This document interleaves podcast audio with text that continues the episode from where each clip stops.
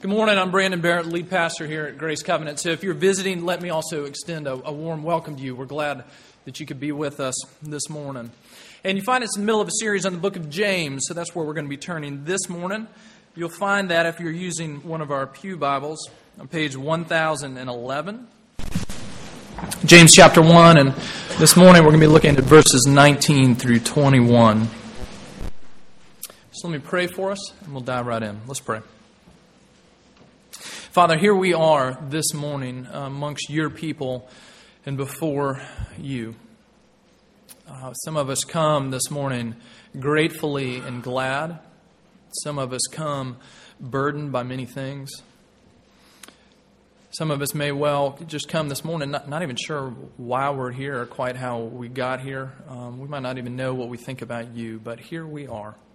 Would you speak to us through your word? We are people made in your image, and we are in need always, always in need of hearing your voice speaking to us. So we pray for that this morning by the power of your Spirit, and it's in Jesus' name that we pray. Amen. James chapter 1, verses 19 through 21. Know this, my beloved brothers. Let every person be quick to hear, slow to speak, slow to anger for the anger of man does not produce the righteousness that God requires. Therefore, put away all filthiness and rampant wickedness, and receive with meekness the implanted word, which is able to save your souls. Grass withers and the flowers fade, but the word of our Lord stands forever. Amen. Okay, assuming you're not, uh, this is not your first time here, you've been coming the last few weeks and you've been hearing about James and we've been reading this together. Um, have you had that feeling, maybe at, at least at times, that, that James is just speaking, he's just a little too uncomfortably close, right? Like, uh, if, those of you that are Seinfeld fans, you remember the close talker, the guy that gets right up in your face and talks to you? James is sort of like that guy for us. And, and I've heard some of you kind of tell those stories about, you know, sort of feels like James was looking over my shoulder this week. Well, I've had that experience myself often, uh, and, and maybe even more so than usual this week as we come to these few verses here. I, I feel like God's been taking this bit of Scripture and just kind of holding it up in front of my eyes like this neon sign. Uh, or, or, better, maybe better picture. My, my father in law tells the story of when he was in grad school and married and he worked all day, he was doing grad school at night, and he'd come home and he'd have to study, and he'd get hungry in the middle of the night, so he'd go into the kitchen and flip on the lights, and immediately all the cockroaches would just begin to scatter in the floor. And you know what it feels like to sort of be exposed like that, right? Suddenly the lights come on, and everything you just wants to scatter. That's what it's like to come before Scripture sometimes. And for me, this passage, it's been like that uh, this week in my own life. Well, let me ask you this. If you've had that experience, uh, maybe you'll have it this morning or you have been the last few weeks. What do we do with that when God comes in and turns on the lights for us and starts to use uh, His word when it goes to work at us? What are we going to do with that? Well, James is going to say that we, we ought to listen. And there are a few things we need to listen for this morning. So, uh, let's see what James has for us. If, if, again, if you've been here the last few weeks, we are just finishing up this section, the first 18 verses of chapter 1, about trials, the trials of life, and how they just work us over. But God is at work in our trials for good, often mysteriously so. So James had a lot to say about that. And next week, uh, starting, we're going to hit verse 21 again and the following verses. We're going to see James shifting into what does it mean for us to be people who hear, who listen to God's word, and actually put it to work in our lives. But then, right here in, in the middle of those two sections are verses 19 and 20. And, and if you're just to read straight through chapter 1, it, it easily feels like this kind of uh, side alley that James goes, goes down for a couple verses before he gets back onto the main. Hold that. Before he gets back on to the main road of where he's trying to go in chapter 1. But these two verses, 19 and 20, are, are incredibly important because it speaks to something very important for us. And, and here's where I think it's going to speak for us this morning. Um, it brings up this, this question, and James is going to get into this, but what does it mean to be somebody who is really receptive to God? Who's really listening? who's really prepared that we might actually hear him speaking to us, that we might actually see his good work in our lives, and we might respond in a way that goes along the grain of God's good work. How are we going to grow as people who are receptive to God? How are we going to be people who grow in depth of enemy, intimacy with him? That we might be attuned more and more to him.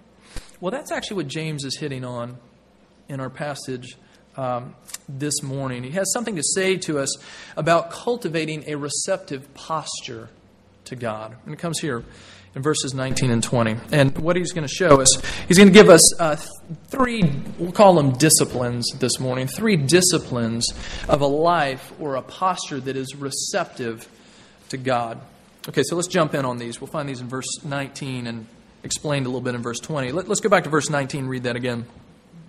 Know this, my beloved brothers. Let every person be quick to hear, slow to speak, and slow to anger.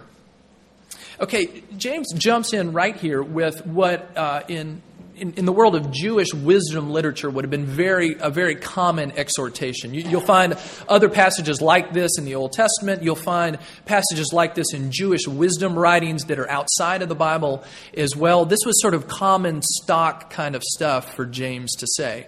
Uh, he goes into this stuff about you know be quick to listen, slow to speak slow to anger. In other words, he puts us right in the middle. Suddenly, he puts us right in the middle of the thick of how we relate with other people. Okay, now, if you're thinking, you know, first objection maybe, you know, I thought we were going to talk about knowing God, you know, cultivating a, a responsiveness to Him, about growing in relationship with Him. But here we are, James is talking about our relationship with other people, you know, uh, how I get along with my children and my friends and my spouse and my boss, my neighbors, my clients, my coworkers. Okay, where's the stuff about responsiveness to God? Well, Many of you will remember the movie The Karate Kid. As an aside, The Karate Kid is 25 years old.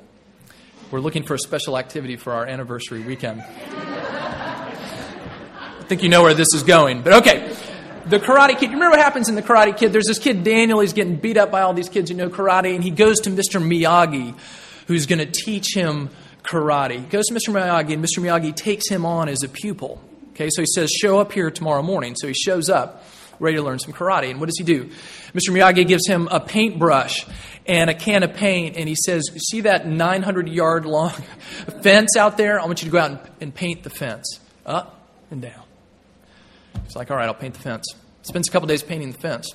Comes back. Mr. Miyagi says, You see all those junk cars in my backyard? You're going to go wax the cars. Okay, here you go. Wax on. Wax, you know this. Wax off. Never did that as a kid, I promise.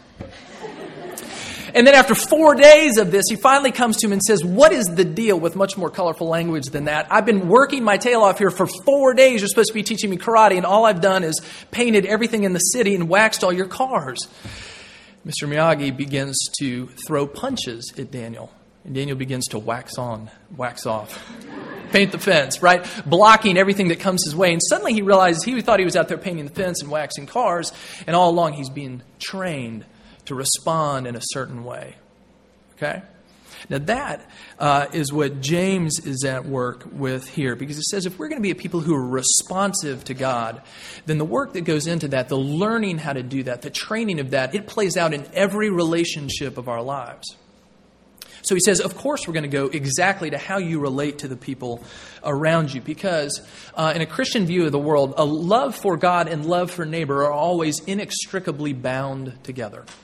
Which is why Jesus says, when he's asked to recap the law, he said two things Love the Lord your God with all of your heart and your mind and your soul and your strength. And he says, the second commandment is like it love your neighbor as yourself. Now, loving God and loving neighbor are not the same thing. But in the Christian view of the world, they cannot be separated from each other. In other words, you cannot be somebody who loves God if you do not love your neighbor. And you cannot truly love your neighbor if you're not somebody who knows uh, God's love and loves God in return. John says exactly this in 1 John chapter 4. He says, If anybody says, I love God, and he hates his brother, then he is a liar. For he who does not love his brother whom he has seen cannot love God whom he has not seen. So James is saying, we're talking about a receptivity to God. Well, immediately I'm going to start talking to you about your receptivity and responsiveness to everyone else around you.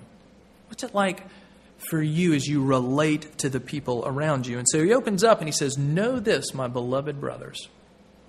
And he comes and he brings this heat. Know this. He comes in with the imperative. You have to know this. You want to be, you want to be people who know God better? Who develop a heart that's responsive to Him, who grow in love for Him? Know this. But this James who comes and tells us this, this close talking pastor, also says, My beloved brothers, says, I'm in this with you. My beloved brothers, know this. And then he tells us these three disciplines. The first of those let every person be quick to listen. Quick to do this. Okay, if you were to look at the Greek word for this that's translated quick and look at it more closely, you'd find that it means quick. Uh, that it means fast. He says, Be quick to listen, rush to listen, make all haste to listen. Pour yourself into listening. Be quick to listen to those around you, to what they're saying, quick to hear. Okay, now, that is a learned reflex. Okay? Let me tell you about uh, some experiments I've been conducting on small children in my own house. Don't try this at home.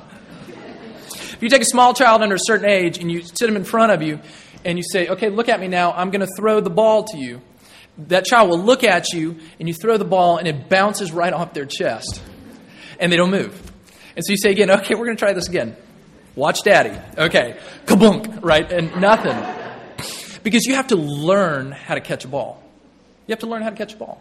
And you have to learn how for that to become uh, reflexive for you. By the time that same kid is, uh, you know, a high school basketball player, then you'd, you'd, hope he'd be able to come around the corner, you'd be able to say, hey, and you'd fire a ball at him, and what are they going to do? They're going to they're going to catch it. Because it becomes reflexive. And James is saying it needs to become reflexive for us that we are quick to listen. But many of us know that does not come naturally or naturally enough for us yet. He said it is a discipline for us. Be quick to listen, quick to take in what others have to say,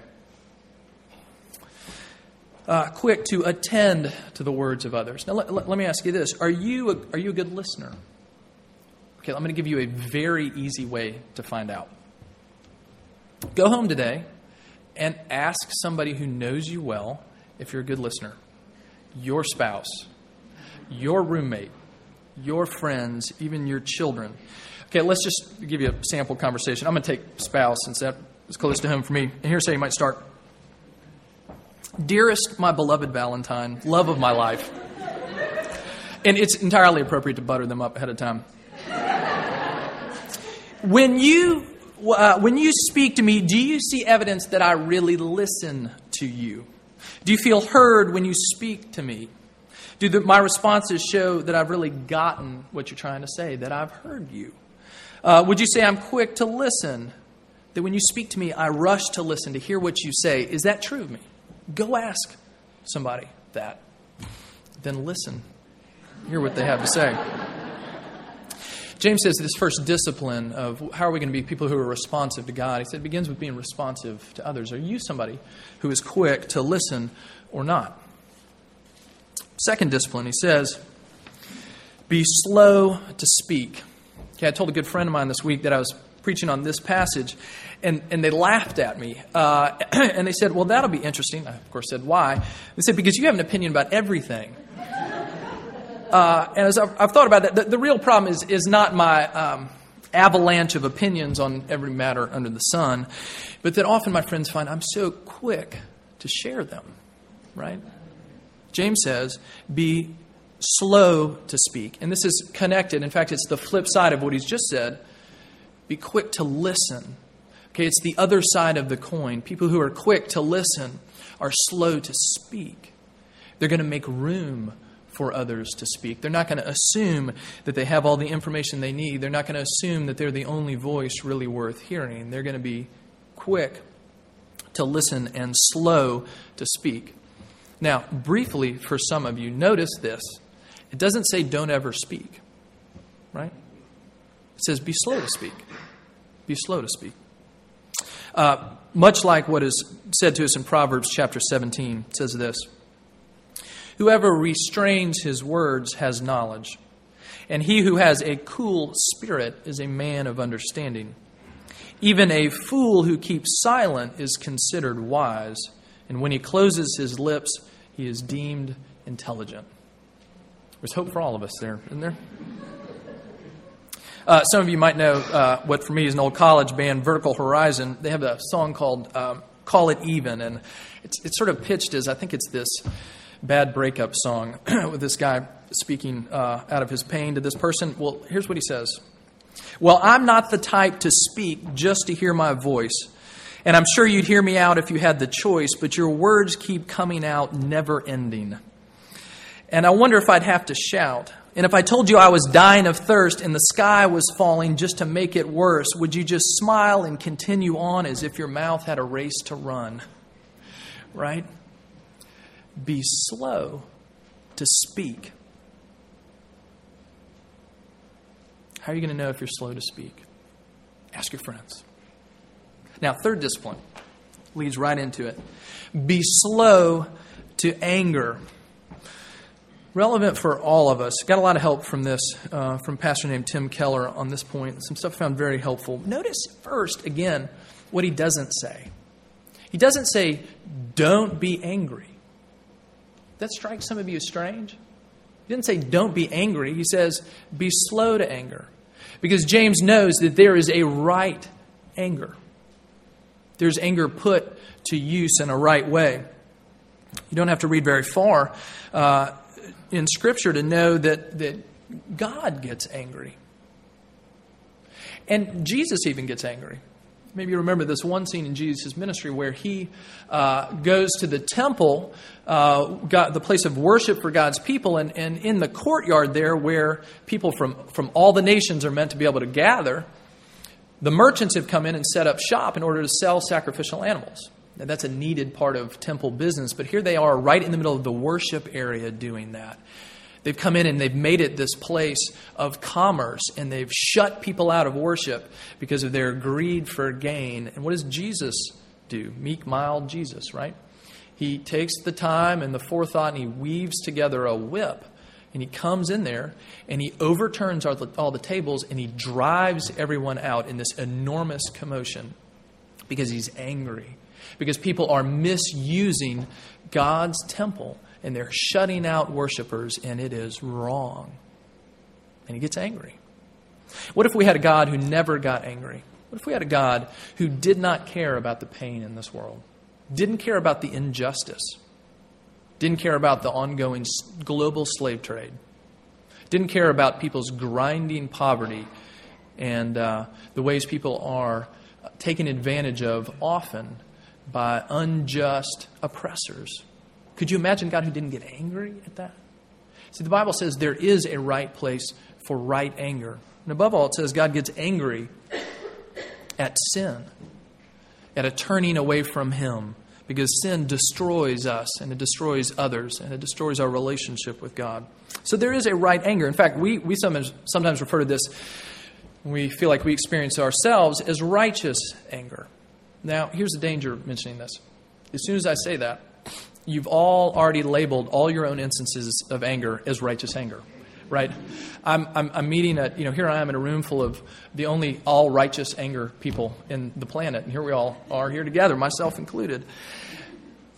We need to be suspicious of our anger because Scripture is suspicious of our anger. Uh, there is a right anger, but there's an anger that is corrosive and that destroys.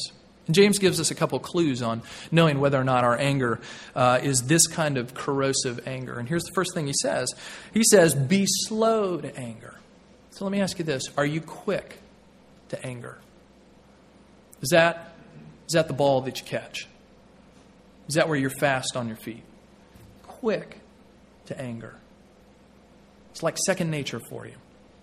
Now, some of us are tricky. Some of us wear our anger on our sleeves. You know when some people are angry. But others of us, calm and cool on the outside, but ice on the inside, right? You can be anger, angry loudly, and you can be angry quietly. But he says, Are you quick to anger? What is it that makes you quick to anger? You've heard some of my stories. Most of them involve small children in the middle of the night. Uh, I think about the other kinds of conversations I have. Maybe you have these sometimes. Maybe you're talking to somebody and they're telling you the story about how they've been wronged in some way, or y- you can imagine a variety of those situations. And is your reaction, I can't believe that person? How could they do that to you? You know, your righteous anger just comes spurting on out, right? Over the least provocation. Are you slow to anger, or are you like that balloon that has been blown up a little too full, and all it takes is a very small pinprick, and out it comes? Are you quick to anger? Well, James says one sign if your anger is this corrosive anger, are you quick to anger? He says be slow to anger. Um, and the other way he says, look at verse 20. For the anger of man, again, this corrosive anger of man, does not produce the righteousness that God requires. What's he saying? God is a righteous God. He's holy. He's morally pure. He's perfect. And He calls us as His people to reflect that character too.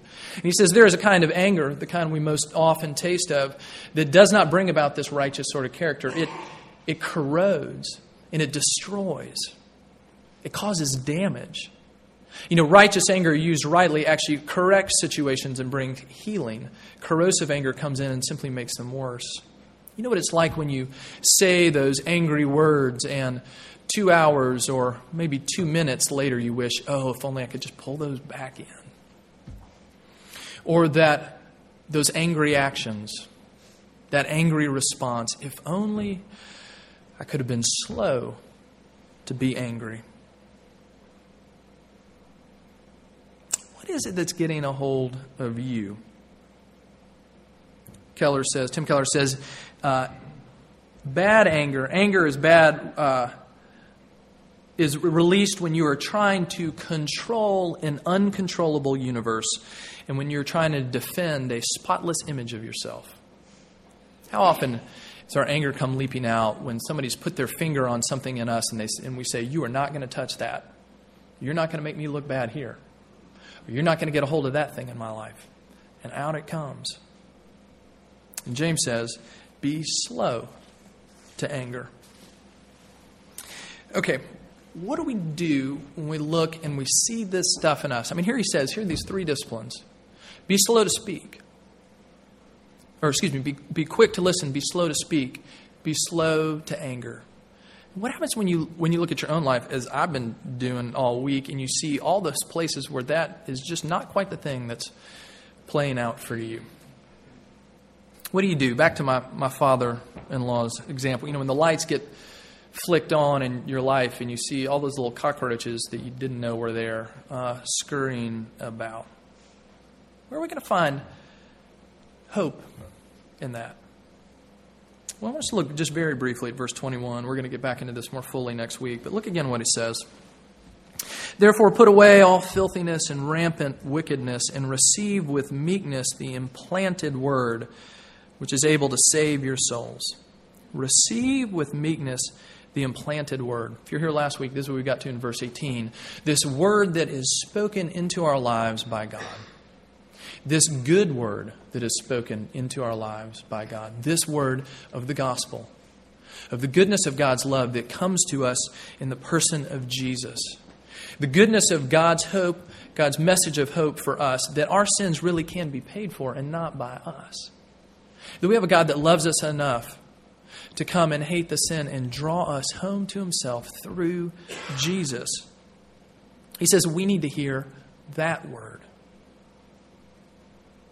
A word that silences our speech, that makes us slow to speak, that silences our excuses and our blame shifting.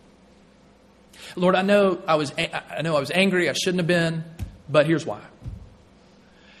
I know I should have listened more closely, but here's why.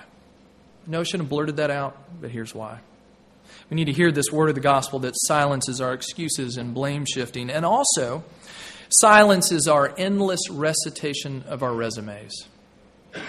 No, I shouldn't have done that, God, but also let me tell you about this. Did you hear all the good things I did for you this week?